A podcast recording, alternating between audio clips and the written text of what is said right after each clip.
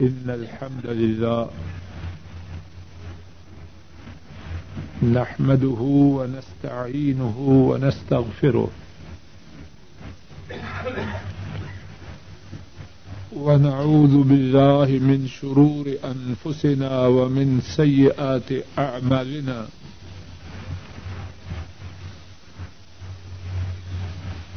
من يهده الله فلا مضل له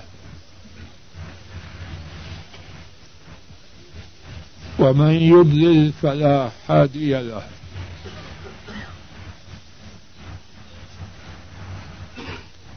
واشهد ان لا اله الا الله وحده لا شريك له.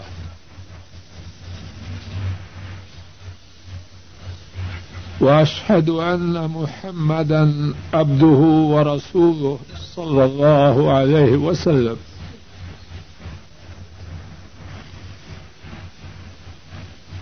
أما بعد، فإن خير الحديث كتاب الله، وخير الحديث هدي محمد صلى الله عليه وسلم، وشر الأمور محدثاتها، وكل محدثة بدعة. وكل بدعة ضلالة. وكل ضلالة في النار.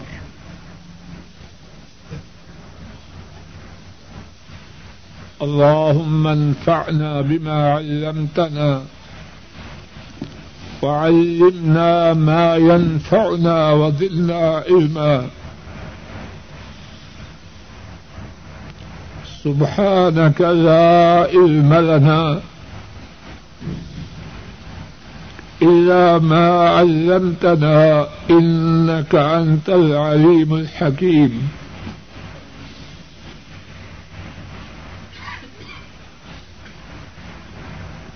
رب اشرح لي صدري ويسر لي أمري. واحلل عقدة من لساني يفقه قولي. أعوذ بالله من الشيطان الرجيم. بسم الله الرحمن الرحيم.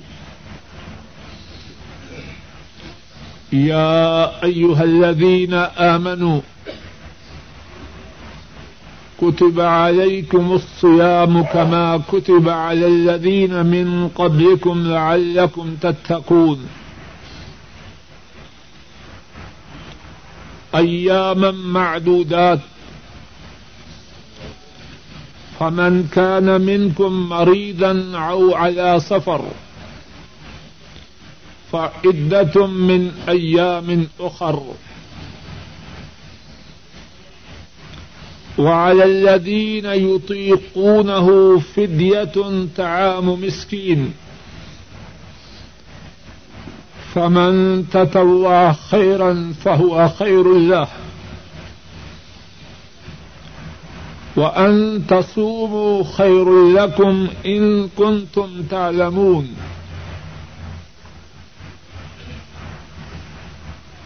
اے ایمان والو، تم پر رودے فرض کیے گئے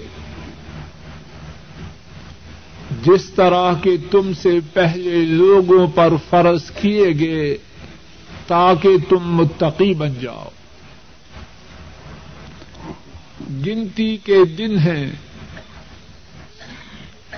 پس جو شخص تم میں سے مریض ہو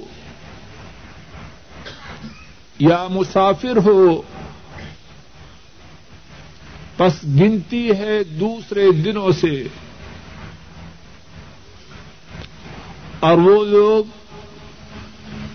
جو مشقت سے روزہ رکھیں، ان کے لیے ایک مسکین کا کھانا فدیہ ہے۔ اور جو شخص خوشی سے نیکی کرے، تو یہ اس کے، تو یہ اس کے لیے بہتر ہے۔ اور یہ کہ تم رودے رکھو، تمہارے لیے بہتر ہے اگر ہو تم جاننے والے۔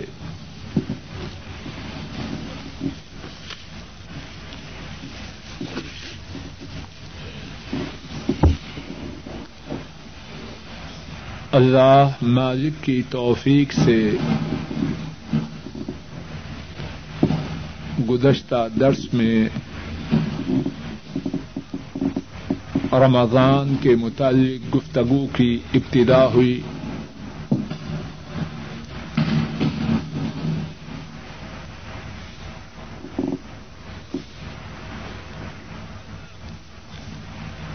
چھ باتیں اللہ کی توفیق سے بیان کی گئی۔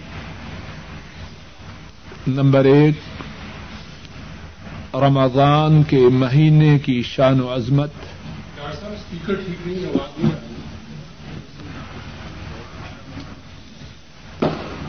نمبر ایک، رمضان کے مہینہ کی شان و عظمت۔ نمبر دو، روزوں کی شان و عظمت۔ نمبر تین تراوی کے ادا کرنے کا اجر و ثواب۔ نمبر چار لیلت القدر کی شان و عظمت۔ نمبر پانچ، رمضان میں دیگر اعمال کی شان و عظمت۔ اور نمبر چھ، وہ شخص جو رمضان میں اللہ سے اپنے گناہوں کو معاف نہ کروا پائے۔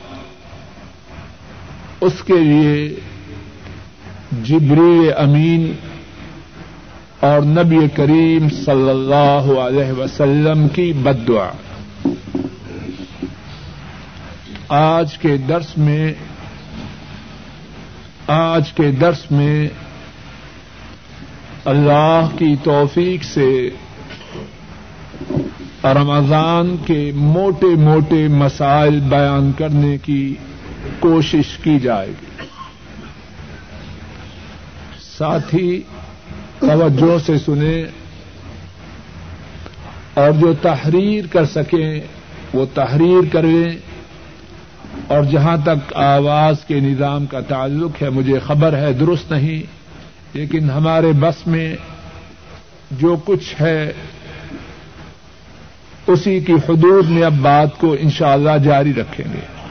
اگر ساتھیوں کو آواز نہ آ رہے، آ رہی ہو تو کچھ قریب ہو جائیں۔ اب اس وقت ہمارے پاس اور کوئی متبادل صورت نہیں۔ رمضان کے مسائل کے بارے میں جو کچھ کہنا ہے، اس بات کا پہلا حصہ یہ ہے سہری کے متعلق کچھ مسائل۔ اس بارے میں پہلی بات یہ ہے فرضی روزے رکھنے والے کو چاہیے کہ سحری کا وقت ختم ہونے سے پہلے پہلے اس نے روزہ رکھنے کی نیت کر لی ہو۔ حضرات آئمہ، ابو داود، ابن خدیمہ اور ترمدی رحمہ اللہ تعالی روایت کرتے ہیں۔ عبد اللہ ابن عمر رضی اللہ تعالی عنہما اس حدیث کے راوی ہیں۔ آپ صلی اللہ علیہ وسلم نے فرمایا ملم یجم اس سیام قبل الفجر فلا سیام له.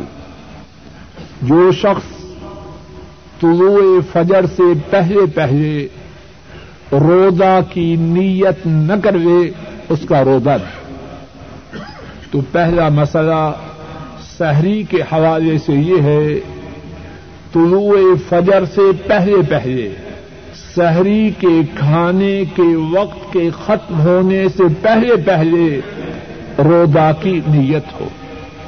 نمبر دو روزہ کی نیت کے لیے حضرت صلی اللہ علیہ وسلم سے اور حضرات صحابہ سے کوئی الفاظ نہیں۔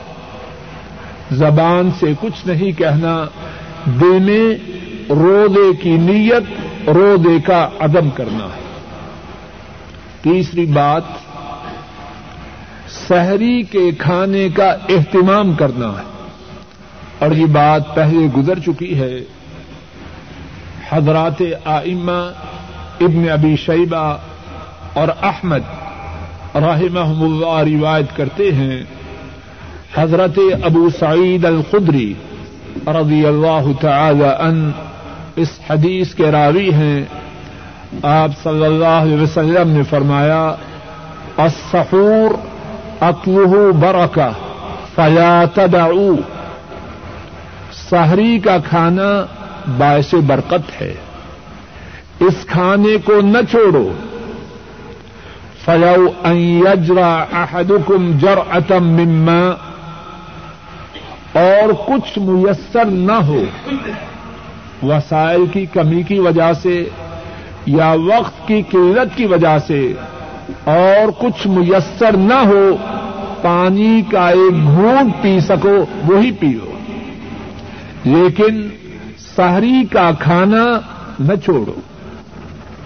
فرمایا، فإن اللہ و ملائکتہ یصلون علی المتسحرین جو سحری تناول کرتے ہیں، اللہ ان پہ درود بھیجتے ہیں اور اللہ کے فرشتے ان پر درود دے۔ اور اللہ کا درود یہ ہے، اللہ فرشتوں کی محفل میں سحری کھانے والوں کی تعریف کرتے ہیں۔ یا اللہ کے درود کا معنی یہ ہے کہ سحری کھانے والے کے گناہوں کو اللہ دور کر دیتے ہیں۔ یا اللہ کے درود کا ایک اور معنی یہ ہے کہ جو سحری تناول کرے، اللہ اس کے گناہوں کو معاف کر دیتے ہیں۔ اور فرشتوں کے درود سے مراد یہ ہے کہ جو سحری تناول کرے فرشتے اللہ سے دعا کرتے ہیں۔ اے اللہ، جو لوگ سحری تناول کر رہے ہیں، ان کے گناہوں کو معاف فرما، ان پر اپنی رحمت نازل فرما۔ تو تیسرا مسئلہ یہ ہے کہ سحری کے کھانے کو اہتمام سے کھائیں، اس کو چھوڑے نہیں۔ اور اور کچھ میسر نہ ہو یا وقت نہ ہو تو پانی کا ایک گھونٹ ضرور پی لیجیے اور یہاں سے اس بات کا بھی اندازہ کیجیے کہ اگر سحری کے کھانے کی شان و عظمت اتنی زیادہ ہے کہ اللہ مالک درود بھیجیں، فرشتے دعائیں کریں، تو سارا دن روزہ رکھنے والے کی شان و عظمت اور اجر و ثواب کتنا زیادہ ہوگا۔ چوتھا مسئلہ، کوشش کرنی چاہیے کہ سحری آخری وقت میں تناول کی جائے۔ اذان سے کچھ دیر پہلے۔ سنت طریقہ یہ ہے کہ سحری دیر سے تناول کی جائے۔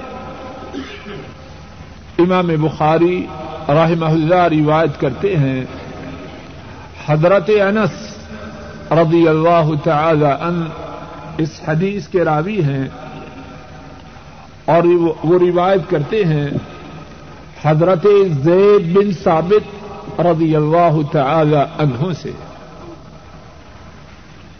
فرماتے ہیں تصحرنا مع النبی صلی اللہ علیہ وسلم ثم قام الى الصلاة۔ ہم نے نبی کریم صلی اللہ علیہ وسلم کے ساتھ سحری کھائی اور پھر آپ نماز کے لیے کھڑے ہوئے۔ حضرت انس رضی اللہ تعالی ان حضرت زید سے سوال کرتے ہیں، کم بین الاذان و سہور اذان اور سحری کے درمیان کتنا وقت تھا؟ حضرت زید رضی اللہ تعالی عنہ بیان کرتے ہیں، قدر و خمسین آیا اتنا وقت تھا کہ اس وقت میں پچاس آیات کی تلاوت کی جا سکے پچاس آیات کی تلاوت کرنے پر کتنے منٹ لگیں گے بہت مختصر وقت۔ تو مصنون طریقہ یہ ہے کہ سحری آخری وقت میں تناول کی جائے پانچواں مسئلہ یہ ہے کہ سحری کب تک کھانی ہے؟ طلوع فجر تک سحری کھانے کا وقت ہے۔ اور اس کا اعلان آج کل ہمارے ہاں اذان کی صورت میں ہے۔ جب فجر کی اذان ہو، سحری کا وقت ختم ہوا۔ قرآن کریم میں اللہ فرماتے ہیں وقو و شبو حتہ یتبین لکم الخیت من الخیت الاسود من الفجر۔ کھاؤ اور پیو یہاں تک کہ تمہارے یہ سفید داغا سیاہ داغے سے ظاہر ہو جائے یعنی طلوع فجر ہو جائے، جبکہ اذان ہوتی۔ ہے چھٹا مسئلہ۔ اگر کوئی شخص کچھ کھا رہا ہو طلوع فجر ہو جائے، اذان ہو جائے، کیا کرے؟ امام ابو داود راہ محلہ روایت کرتے ہیں، حضرت ابو ہریرا رضی اللہ تعالی ان اس حدیث کے راوی ہیں۔ آپ صلی اللہ علیہ وسلم نے فرمایا اذا سمع احدكم النداء والاناء في يده فلا يضعه حتى يقضي حاجته منه. فرمایا جب تم میں سے کوئی اذان سنے اور کھانے کا برتن اس کے ہاتھ میں ہو، اس کو تب تک نہ رکھے یہاں تک کہ اس سے اپنی حاجت کو پورا کر دے۔ آدمی کے ہاتھ میں چائے کا کپ ہے، پی رہا ہے۔ کچھ پی چکا ہے، کچھ باقی ہے۔ اذان ہوگی، کیا کرے؟ اس کپ کو پیے پانی ہے، سالن ہے، جو تھوڑا کچھ باقی ہے، اس کو کھائے۔ لیکن اس کا یہ مقصد نہیں کہ وہ سحری کھانے میں مگن ہے، لوگ فجر پڑھ کے آگے مقصد یہ ہے جو تھوڑی بہت چیز باقی ہے، اس کو پورا کرو۔ ساتویں بات، سحری کے حوالے سے اگر کسی شخص پر غسل واجب ہو، احترام کی وجہ سے یا جنابت کی وجہ سے۔ اب وقت تھوڑا ہے، یا سحری کھائے یا غسل کرے، کیا کرے؟ اس کی اجازت ہے، سحری کھائے اور اس کے بعد غسل کرے اور نماز پڑھے۔ روزہ رکھنے کے لیے پاک ہونا ضروری نہیں۔ جس آدمی پر غسل لازم ہو، غسل واجب ہو، اسے اس بات کی اجازت ہے وہ سحری تناول کرے بعد میں غسل کرے اور نماز پڑھے۔ صحیح بخاری میں ہے، حضرت عائشہ اور حضرت ام سلمہ رضی اللہ تعالی عنہما بیان کرتی ہیں ان رسول اللہ صلی اللہ علیہ وسلم كان يدركه الفجر۔ وهو جنب من أهله، ثم يغتسل ويصوم. رسول کریم صلی اللہ علیہ وسلم کئی دفعہ ایسے ہوتا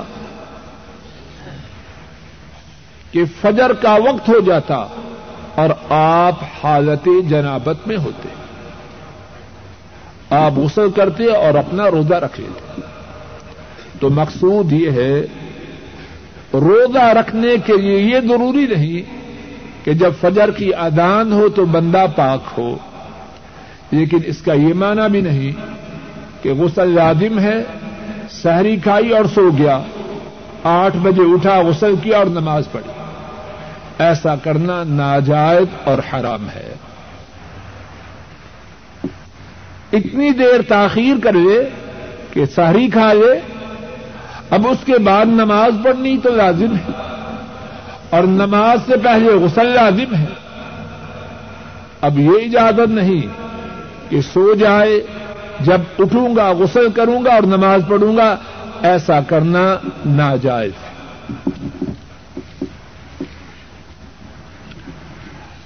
اب سحری کے بعد کچھ مسائل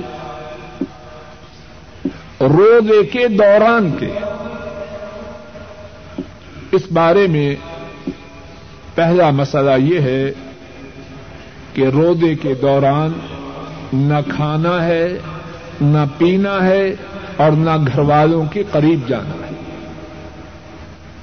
دوسرا مسئلہ روزے کے دوران جھوٹ کو، غلط بات کو اہتمام سے چھوڑنا ہے۔ جھوٹ سے بچنا مسلمان پر ہمیشہ لازم ہے۔ غلط بات سے بچنا مسلمان پر ہمیشہ لازم ہے۔ اور جو بد نصیب روزے کی حالت میں بھی غلط باتوں سے نہ بچا، وہ کتنا احمق ہے۔ عام دنوں میں کھانا پینا جائز ہے۔ روزے کی حالت میں وہ نہیں کھانا، نہیں پینا۔ اور جھوٹ جو ہمیشہ حرام ہے، بری باتیں جو ہمیشہ حرام ہیں، روزے کے روزے کی حالت میں ان کی اجازت کیسے ہوگی؟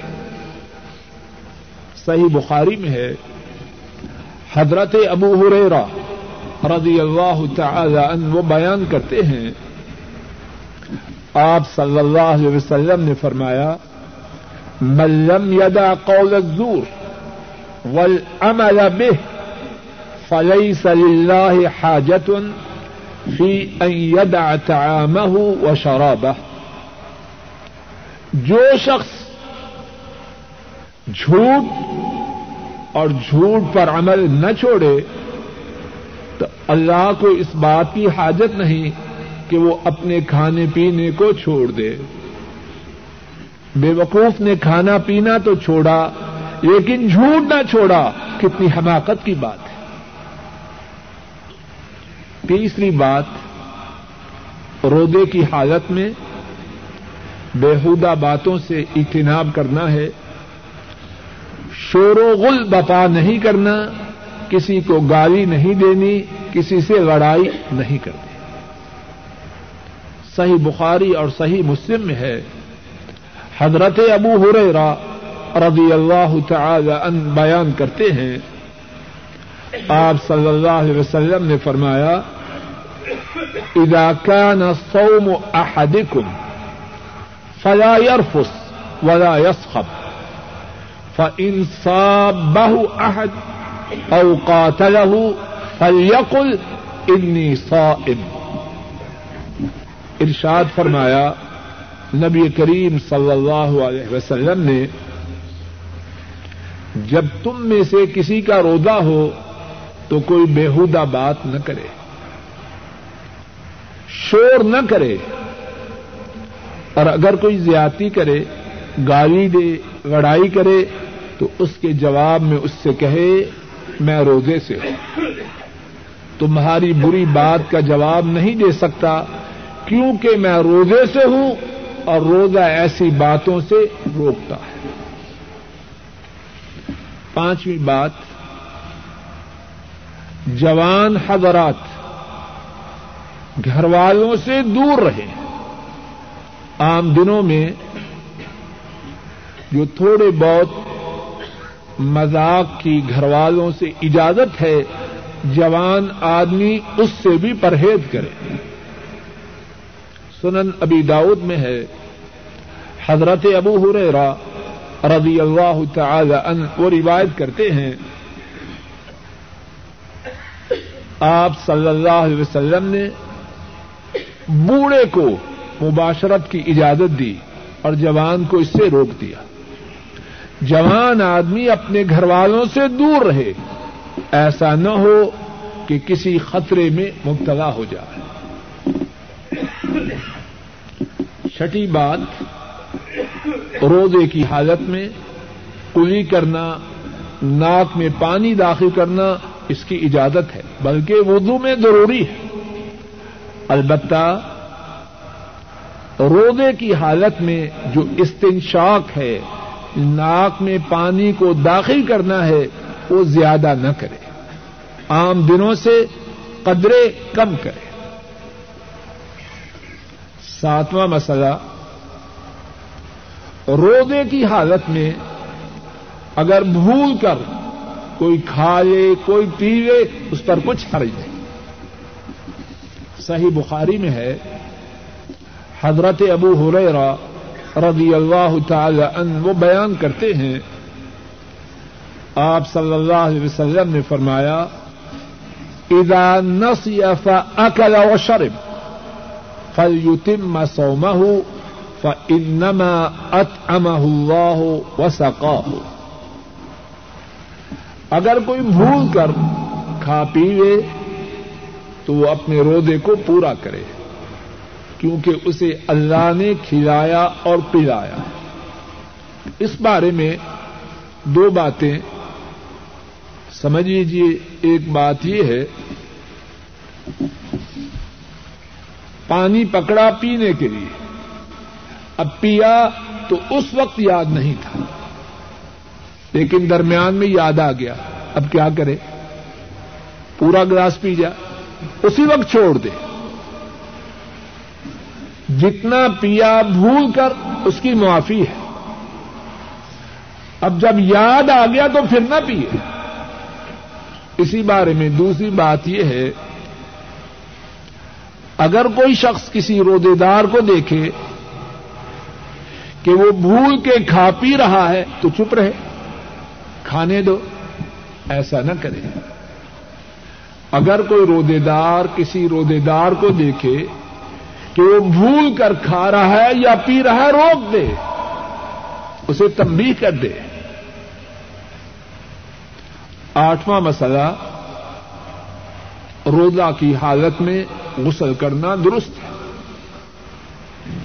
نواں مسئلہ روزہ کی حالت میں عورت یا مرد پکانے والا ہنڈیا کا مرچ مسالہ چیک کرنے کے لیے اپنی زبان پر تھوڑا سا سالن رکھ کے ہنڈیا کا مرچ مسالہ چک کر سکتے ہیں۔ دسویں بات رودے کی حالت میں مسواک کا کرنا درست ہے۔ اور بعض لوگ کہتے ہیں کہ دن کے پہلے حصے میں مسواک کرنا درست ہے، آخری میں درست نہیں، ان کا ایسا کہنا غلط ہے۔ رودے کے ابتدائی حصہ میں، درمیانی حصہ میں، آخری حصہ میں، ہر حصہ میں مسواک کا کرنا درست ہے۔ گیارہواں مسئلہ، روزہ کی حالت میں آنکھوں میں سرما ڈالنا درست ہے اس میں کوئی ممانت نہیں۔ بارہواں مسئلہ، روزہ کی حالت میں انجیکشن لینا۔ ہے انجیکشنس کی دو قسمیں ہیں۔ ایک وہ ہیں جن میں غدا ہو۔ انجیکشن لیا غدا کی کمی پورا کرے دوسری بات، اس میں غدا نہیں۔ جس انجیکشن میں غدا ہو روزہ کی حالت میں اس کا لینا درست نہیں۔ اور جس انجیکشن میں غدا نہ ہو، روزہ کی حالت میں ایسے انجیکشن کے لینے میں کچھ حرج نہیں۔ ہاں اگر کوئی شخص دن کے وقت نہ یہ رات کو لے، تو اور زیادہ اچھی بات ہے۔ تیرہویں بات، روزہ کی حالت میں اتورات کا استعمال کرنا جائز ہے۔ کسی قسم بھی خوشبو ہو، اس سے روزہ کی صحت پہ کوئی اثر نہیں پڑتا۔ چودہویں بات، اگر کوئی عورت روزہ سے ہو، اس کے بیماری کے دن شروع ہو جائیں۔ یا اس کے ہاں بچہ کی ولادت ہو جائے، اسی وقت اس کا روزہ ختم ہو جاتا ہے۔ بسا اوقات عورتوں کی بیماری کے دن اثر کے بعد آتے ہیں۔ بسا اوقات روزے سے پانچ منٹ پہلے عورتوں کی بیماری کے دن آتے ہیں۔ عورت کیا کرے؟ اس کا روزہ ختم ہو گیا۔ اس کا روزہ ختم ہو گیا اب اس دن کی بجائے جب صحت مند ہو، اس دن کا روزہ رکھے۔ اور بعض بچاری عورتیں ایسی صورت حال میں بہت افسوس کا اظہار کرتی اس میں افسوس کی کوئی بات نہیں، اس میں اس کی کوتا ہی تو نہیں۔ یہ اللہ کی طرف سے ہے، اس میں افسوس کی کیا بات ہے؟ اور مقصد تو روزے کا ہے، ثواب کا حاصل کرنا۔ اگر گنتی میں ایک روزہ کم ہو گیا، لیکن اللہ سے امید ہے کہ ایسی عورت ثواب سے محروم نہ رہے۔ کہ اپنے اوپر ڈال لے، اس میں کوئی حرج نہیں۔ ابن عمر رضی اللہ تعالی عنہما، انہوں نے اپنے کپڑے کو گیلا کیا۔ اور روزے کی حالت میں اپنے اوپر ڈال دیا۔ اسی طرح اگر کوئی شخص روزہ کی حالت میں مکیف کا استعمال کرے، ٹھنڈا یا گرم، اس سے روزہ کی صحت پر کوئی اثر نہیں۔ سولہواں مسئلہ، بچوں کو روزے رکھوانے کی کوشش کرنا چاہیے۔ صحیح مسلم میں ہے، حضرات صحابہ اپنے بچوں کو روزے رکھواتے بلکہ روایت میں ہے کہ آشورا کا روزہ اور مائیں بچوں کو روزہ رکھواتی اور جب بچے کھانا طلب کرتے تو انہیں روئی کے کھلونے دیتی تاکہ وہ ان کھلونوں میں بہل جائیں اور روزے کو پورا کریں۔ اور بعض علماء نے یہ فرمایا ہے کہ نبی کریم صلی اللہ علیہ وسلم نے فرمایا، جب بچوں کی عمر سات سال کی ہو جائے تو انہیں نماز کا حکم دو۔ بعض علماء فرماتے ہیں اسی حدیث کی بنا پر سات سال کے عمر سات سال کی عمر کے بچوں کو روزوں کا حکم دیا جائے۔ لیکن سات سال کی عمر میں بچوں پر روزے فرض نہیں اور نہ ہی سات سال کی عمر میں بچوں کو روزوں کے رکھوانے کے لیے سختی کرنا ہے پیار سے، محبت سے، تاکہ روزے رکھنے کی عادی ہو جائے۔ روزوں کی بچوں پر جو فرضیت ہے وہ تب ہے جب وہ بالغ ہو جائے۔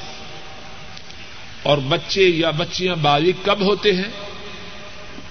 نمبر ایک، جب بچیوں کو عورتوں والی بیماری آنا شروع ہو جائے، اور وہ کس عمر میں آتی ہے؟ نو سال کی عمر میں اس بیماری کے آنے کی ابتدا ہو جاتی۔ بعض بچیوں کو نو سال میں، بعض کو دس میں، بعض کو گیارہ میں، بعض کو بارہ میں، لیکن نو سال کی عمر میں اس بات کا احتمال ہوتا ہے کہ بچی بالغا ہو جائے۔ دوسری بات، اگر زیر ناف بال آ جائے۔ تیسری بات، بچے یا بچی کو نہانا لازم ہو جائے۔ چوتھی بات، اگر یہ کوئی بات بھی نہ ہو جب بچے یا بچی کی عمر پندرہ سال ہو جائے تو وہ بالغ سمجھے جائیں گے۔ پھر سنیے، کیونکہ اس بارے میں بہت سے گھروں میں بہت غلطی ہے۔ بچی کو جب عورتوں والی بیماری آنا شروع ہو جائے وہ بالغا ہے۔ اگرچہ اس کی عمر نو سال ہو اور جب وہ بیماری آ جائے تو دین کی پابندیاں اس بچی پہ لادب ہو جاتی ہیں۔ نماز، روزہ، پردہ۔ اب کوئی یہ نہ کہے کہ ابھی تو ننی ہے۔ اب شریعت کی نگاہ میں وہ ننی نہیں رہی، وہ عورت بن چکی ہے۔ نمبر ایک، جب بچی اسے عورتوں کی بیماری آ جائے، وہ بالغا ہے۔ نمبر دو، بچی کو یا بچے کو نہانا لازم ہو جائے، وہ بالغ ہے نمبر تین، زیر ناف بال آ جائیں۔ نمبر چار، یہ تینوں باتیں نہیں، پندرہ سال کی عمر کی ہو جائے بات کا تیسرا حصہ، افطاری کے متعلق کچھ مسائل۔ پہلے شہری کے متعلق کچھ مسائل کا ذکر کیا گیا، پھر اس کے بعد رودے کے دوران کے مسائل، اب نمبر تین، افطاری کے متعلقہ کچھ مسائل۔ نمبر ایک، سنت طریقہ یہ ہے کہ غروب آفتاب کے ساتھ ہی افطاری کی جائے۔ ہمارے یہاں بعض لوگ کہتے ہیں، ابھی تو بہت روشنی ہے، روزہ خراب کرنا ہے۔ اور اگر کہیں سنت کے مطابق ٹھیک وقت پہ اذان ہو جائے، کہتے ہیں یہ وہابی تو روزہ خراب کرنے والے ہیں۔ یہ غلط بات ہے۔ سورج کے غروب ہوتے ہی روزہ افطار کرنا چاہیے۔ صحیح بخاری میں ہے، حضرت سہل بن سعد رضی اللہ تعالی ان روایت کرتے ہیں آپ صلی اللہ علیہ وسلم نے فرمایا، لا يزال الناس بخير ما عجل الفطر۔ جب تک لوگ روزہ کھولنے میں جلدی کریں گے، وہ خیر سے رہیں گے۔ امت کے خیر میں رہنے کی علامات میں سے ایک علامت یہ ہے، روزہ کی افطاری میں جلدی کرے اور افطاری میں جلدی کا یہ مقصد نہیں کہ سورج کے غروب ہونے سے پہلے افطاری کرے، یہ نہیں۔ مثال کے طور پر پانچ بج کے چھ منٹ پر سورج غروب ہوتا ہے۔ اب کتنے بجے افطاری کریں پانچ بج کے چھ منٹ۔ اس میں تاخیر نہ کرے۔ نمبر دو، افطاری کے لیے سنت طریقہ یہ ہے کہ کھجور کے ساتھ روزہ افطار کیا جائے۔ اور اگر کھجور میسر نہ ہو تو پانی کے ساتھ۔ اور اگر پانی میسر نہ ہو تو پھر جو اللہ کی نعمت میسر ہو۔ امام ابو داود اور امام نسائی رحمہ اللہ تعالی روایت کرتے ہیں۔ آپ صلی اللہ علیہ وسلم نے فرمایا ادا افطر احدکم فلیفتر على تمر فعلم یجد فلیفتر على ما فإنه تحور ارشاد فرمایا کہ تم میں سے جب کوئی روزہ افطار کرے تو کھجور کے ساتھ افطار کرے اور اگر کھجور میسر نہ ہو تو پانی کے ساتھ کہ وہ پاک بعض لوگوں نے نمک کو بھی افطاری میں شامل کیا ہے۔ معلوم ہوتا ہے یہ ہندو پاک کی بات بنی ہوئی ہے۔ کتاب و سنت سے نمک کے ساتھ افطاری کا کوئی مسئلہ نہیں۔ کھجور اگر میسر نہیں، پانی اگر پانی نہیں، تو پھر جو حلال پاک چیز میسر ہے۔ ایک اور بات سنیے اس بارے میں۔ آدمی کسی ایسی جگہ ہے کہ وہاں نہ کھجور ہے، نہ پانی ہے، نہ کچھ اور ہے، کیا کریں؟ اور یہ مسئلہ سن چکے کہ امت کی خیریت کی باتوں میں سے ایک بات یہ ہے کہ افطاری میں جلدی کرے۔ اب ایسی صورت میں کیا کرے؟ تو ایسی صورت میں مسئلہ یہ ہے، جب افطاری کا وقت ہو، افطاری کی نیت کر رہے پانچ چھ پہ روزہ افطار ہوا، اب گاڑی پہ جا رہا ہے۔ گاڑی میں کچھ بھی نہیں۔ یا گاڑی راستے میں خراب ہو گئی، اس کا ارادہ تھا زلم پہنچوں گا، وہاں افطاری کروں گا۔ سب کچھ خرید لوں گا۔ اب گاڑی راستے میں خراب ہوئی، نہ پانی ہے، نہ کھانے کے لیے کچھ۔ اب پانچ بج کے چھ منٹ ہوئے، کیا کرے؟ افطاری کی نیت کرے، روزہ ختم ہو۔ اب جب اللہ کچھ نصیب فرمائے تب کھا لے پی لے تیسرا مسئلہ، سنت طریقہ یہ ہے کہ افطاری کے وقت یہ دعا پڑے ذہب الزم وابتلت العروق وثبت الاجر ان شاء اللہ تعالی۔ امام ابو داود رحمہ اللہ روایت کرتے ہیں ابن عمر رضی اللہ تعالی عنہما اس حدیث کے راوی ہیں رسول کریم صلی اللہ علیہ وسلم جب افطاری کرتے تو یہ دعا پڑھتے ذهب الظمأ پیاس چلی گئی۔ وابتلت العروق، رگیں تر ہو گئی۔ فثبت الاجر ان شاء اللہ تعالی اور ان شاء اللہ تعالی اجر ثابت ہو گیا. یہ دعا ساتھی میرے ساتھ تین مرتبہ کہیں تاکہ جن کو یاد نہیں وہ بھی یاد کرے. ذهب الظمأ وابتلت العروق وثبت الاجر ان شاء اللہ تعالی ذهب الظمأ وابتلت العروق وثبت الاجر ان شاء اللہ تعالی بات تو میں کر رہا ہوں اور تھک آپ گئے ہیں۔ بالکل آواز دیا ہے بہت تھک گئے ہیں۔ ذهب الظمأ وابتلت العروق وثبت الاجر ان شاء اللہ تعالی افطاری کے حوالے سے چوتھی بات، افطاری کا وقت دعا کی قبولیت کا وقت ہے۔ اور گزشتہ درس میں حدیث گزر چکی ہے کہ اللہ مالک افطاری کے وقت اپنے مومن بندے کی فریاد کو قبول کرتے ہیں۔ پانچواں مسئلہ افطاری کے حوالے سے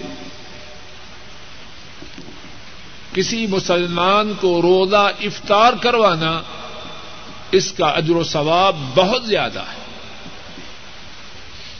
امام ترمدی رحمہ اللہ روایت کرتے ہیں حضرت زید بن خالد الجوہنی رضی اللہ تعالی ان اس حدیث کے راوی ہیں۔ آپ صلی اللہ علیہ وسلم نے فرمایا، من فطر صائما كان له مثل اجره، غیر غیر انه لا ينقص من اجر الصائم شيء فرمایا، نبی کریم صلی اللہ علیہ وسلم نے جو شخص کسی رودے دار کو اس کا رودا افطار کروائے، جتنا ثواب روزہ رکھنے والے کو ہے، اتنا ہی ثواب افطاری کرنے والے کو ملتا ہے۔ لیکن افطاری کروانے والے کے ثواب سے جو اس کو ملتا ہے، افطاری کرنے والے کو جو ثواب ملتا ہے، اس کی وجہ سے رودے دار کے ثواب میں کوئی کمی واقع نہیں۔ تو پانچویں بات یہ ہوئی کہ افطاری کا بہت زیادہ ثواب ہے۔ اور یہاں ایک چھوٹی سی تمبی ہے اور ضروری تمبی ہے۔ رودوں میں رمضان میں عام طور پر بہت سے گھروں میں افطار پارٹیوں کا اہتمام ہوتا ہے۔ توجہ کیجیے یہ آواز کہاں سے آ رہی ہے؟ ماشاء اللہ الحمد للہ توجہ کیجیے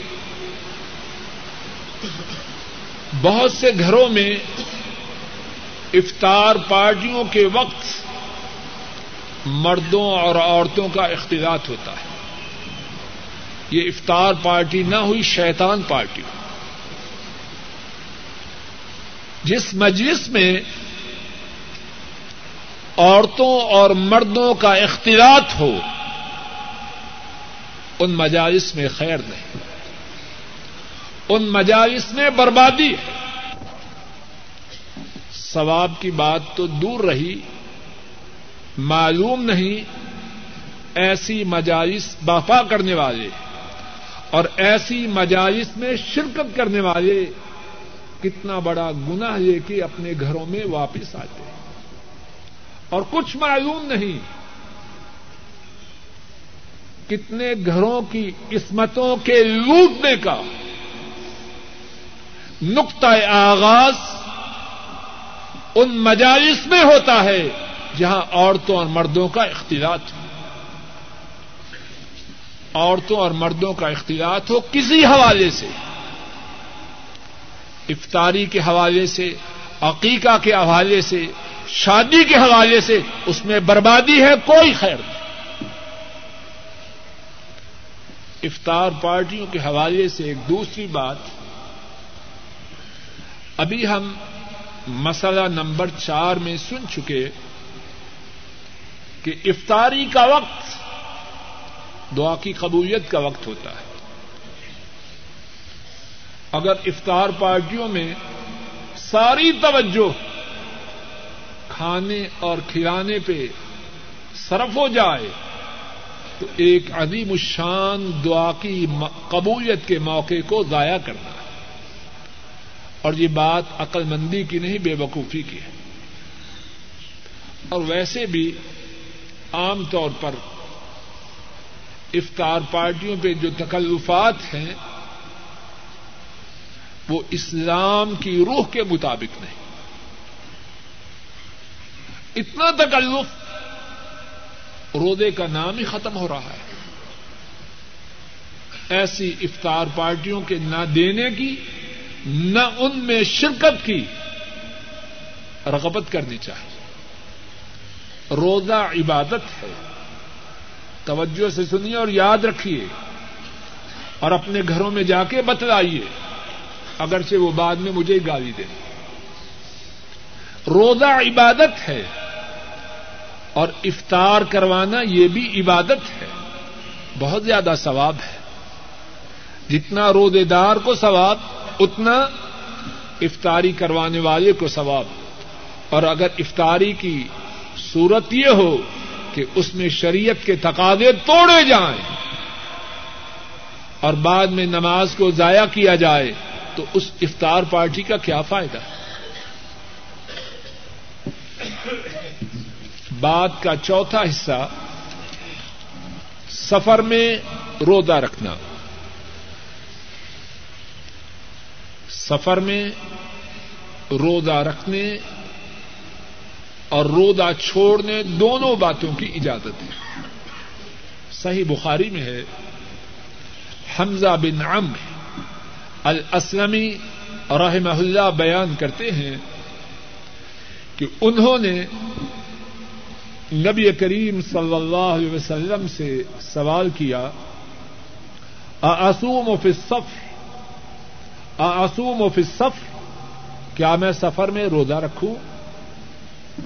آپ نے فرمایا انش تفسم و انش تفا افطر اگر چاہو سفر میں روزہ رکھ لو، اگر چاہو سفر میں روزہ نہ رکھو، دونوں باتوں کی اجازت ہے۔ اب سوال یہ ہے، دونوں باتوں میں افضل کون سی بات ہے؟ دونوں باتوں میں افضل یہ ہے کہ آدمی سفر میں روزہ افطار کر دے، کہ اللہ کی طرف سے رخصت ہے، اس کو قبول کرے۔ لیکن جو رکھ لے، اس پہ کوئی گنا نہیں۔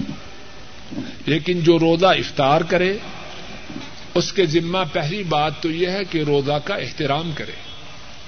اب یہ نہ کرے میں مسافر ہوں، اب راستے میں کھاتا جائے۔ ایسا نہ کرے۔ روزے کا احترام سب پر واجب ہے۔ دوسری بات یہ ہے، جب رمضان ختم ہو، اولی فرصت میں اس روزہ کی خزا دے۔ روزہ میں سفر کے متعلق ایک اور بات ہے، بسا اوقات سفر میں روزہ مشقت کا سبب بنتا ہے، بیماری اور تکلیف کا سبب بنتا ہے۔ ایسی صورت میں سفر میں روزہ نہیں رکھتا۔ صحیح بخاری میں ہے، حضرت جابر رضی اللہ تعالی ان وہ بیان کرتے ہیں، رسول کریم صلی اللہ علیہ وسلم سفر میں تھے۔ آپ نے دیکھا کہ ایک جگہ لوگ اکٹھے ہیں اور ایک شخص پر سایہ کیے ہوئے گرمی کا موسم ہوگا۔ آپ نے فرمایا یہ کیا ہے؟ کیا ماجرا ہے؟ لوگوں نے کہا یہ رودے دار ہے اب سفر میں روزہ سے ہے، روزہ کی شدت سے نیچے ہے اور لوگ سایہ کر رہے ہیں۔ آپ نے فرمایا لئی سمن البر اسیام فی سفر اس طرح روزہ رکھنا یہ نیکی کی بات نہیں۔ سفر میں ایسی کیفیت سے روزہ رکھنا کہ مشقت کا سبب ہو، بلکہ ساتھیوں کے لیے بوجھ بن جائے، ایسی صورت میں سفر میں روزہ نہیں رکھنا۔ پانچویں بات آج کے درس کی، آج کے درس کا پانچواں حصہ بوڑھے، بیمار ان کے متعلق روزہ کے کیا احکامات ہیں؟ ایسا بوڑھا شخص جسے روزہ رکھنے کی طاقت نہیں، یا ایسا بیمار جو دائمی مریض اب شفایابی کی توقع نہیں، ان کے متعلق مسئلہ یہ ہے کہ وہ ہر روزے کے بدلے ایک مسکین کو کھانا کھلا دے اور مسکین کے کھانے کی جو مقدار ہے، وہ آدھا سا ہے۔ قریب ڈیڑھ کلو گندم، چاول، کھجور جو جو چیز استعمال کرتے ہیں، وہ جتنے روزے ہوں، اتنے نصف اب تیس روزے ہوئے، تو پندرہ نصف بنے۔ اور ایک نصا قریب ڈیڑھ کلو کا، تو پندرہ نصا ساڑھے بائیس کلو۔ قریب ساڑھے بائیس کلو اناج روزوں کے فدیا کے عوض میں دے دے۔ اور آدمی کوشش کر کے اناج ہی دے، اس کی قیمت نہ دے، کہ قرآن کریم میں اسی کا ذکر ہے۔ وہ یوتی کو نہ فدیتن تعام مسکین جو لوگ روزہ تو رکھے لیکن مشقت سے بوڑھا آدمی ہے۔ اب اب دوبارہ جوان تو نہیں ہونا۔ اور روزہ رکھنے میں مشقت ہے۔ یا دائمی بیمار ہے، کیا کرے؟ ہر روزہ کے بدلے میں آدھا سا قریب ڈیڑھ کلو اناج مسکین کو دے دے۔ اور اگر کوئی دائمی بیمار تو نہیں، ویسے بیمار ہے۔ اور اللہ کے فضل و کرم سے توقع ہے کہ تندرست ہو جائے گا، وہ بیماری کے دن روزہ نہ رکھے، لیکن رمضان کے بعد اولی فرصت میں اس روزہ کی ادا دے۔ روزوں کے حوالے سے چھٹا اور آج کے درس کا آخری حصہ۔ ہے رمضان کے روزوں میں تراوی ہے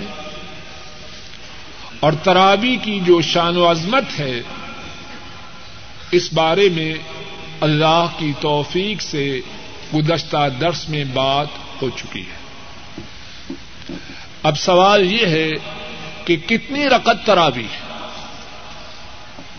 حافظ ابن حجر رحمہ اللہ تعالی اپنی کتاب فتح الباری میں، جو صحیح بخاری کی شرح ہے، اس میں فرماتے ہیں کہ تراوی کے بارے میں علماء امت کے کتنے ہی اقوال ہیں۔ میرے ساتھ گنتے جائیے۔ ایک یہ ہے آٹھ رکت۔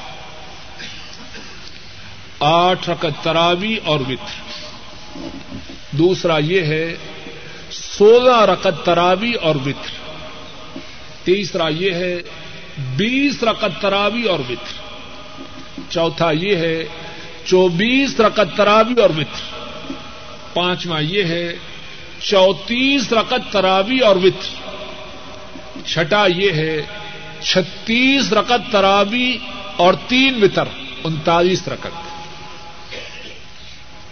ساتواں یہ ہے اکتالیس رکت اس میں سے اڑتیس رکت تراوی اور تین رکت وطر اور آٹھواں قول یہ ہے، چالیس رکت تراوی اور سات رکت وطر اور آٹھواں یہ ہے، چھیالیس رکت تراوی اور تین وطر، ٹوٹل کتنے ہوئے؟ انچاس تراوی کے بارے میں علماء امت کے یہ نو اقوال ہے رسول کریم صلی اللہ علیہ وسلم نے کتنی رقط تراوی ادا فرمائی۔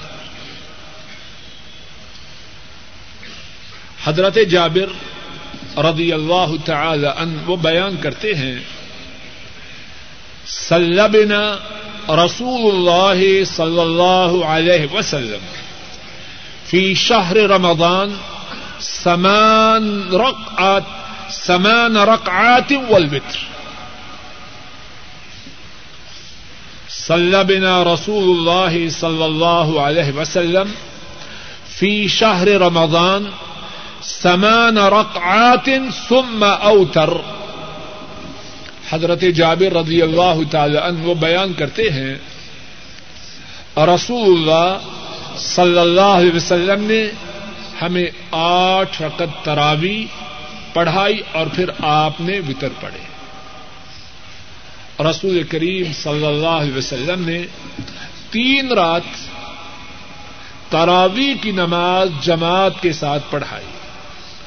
آپ نے ان تین راتوں میں آٹھ آٹھ رکت تراوی ادا کی۔ ایک دوسری حدیث میں ہے، امام بخاری، امام مسلم، امام ابو داود، امام ترمدی امام نسائی، امام ابو اوانا امام بحقی اور امام احمد راہمہ اللہ تعالی، انہوں نے یہ حدیث روایت کی ہے۔ ابو سلمہ بن عبد الرحمان عائشہ صدیقہ رضی اللہ تعالی عنہا سے سوال کرتے ہیں۔ کئی فکانت سلاط رسول اللہ صلی اللہ علیہ وسلم فی رمضان؟ رمضان میں آپ کی نماز کیسے تھی؟ حضرت عائشہ فرماتی ہیں ما كان يزيد في رمضان ولا في غيره على احدى عشرة رقعة. آپ صلی اللہ علیہ وسلم رمضان میں اور رمضان کے علاوہ باقی مہینوں میں گیارہ رقطوں سے زیادہ نہ پڑتے ایک تیسری روایت میں ہے، امام مالک اپنی کتاب معطا امام مالک میں روایت کرتے ہیں۔ حضرت صاحب بن یزید راہ اللہ وہ روایت کرتے ہیں۔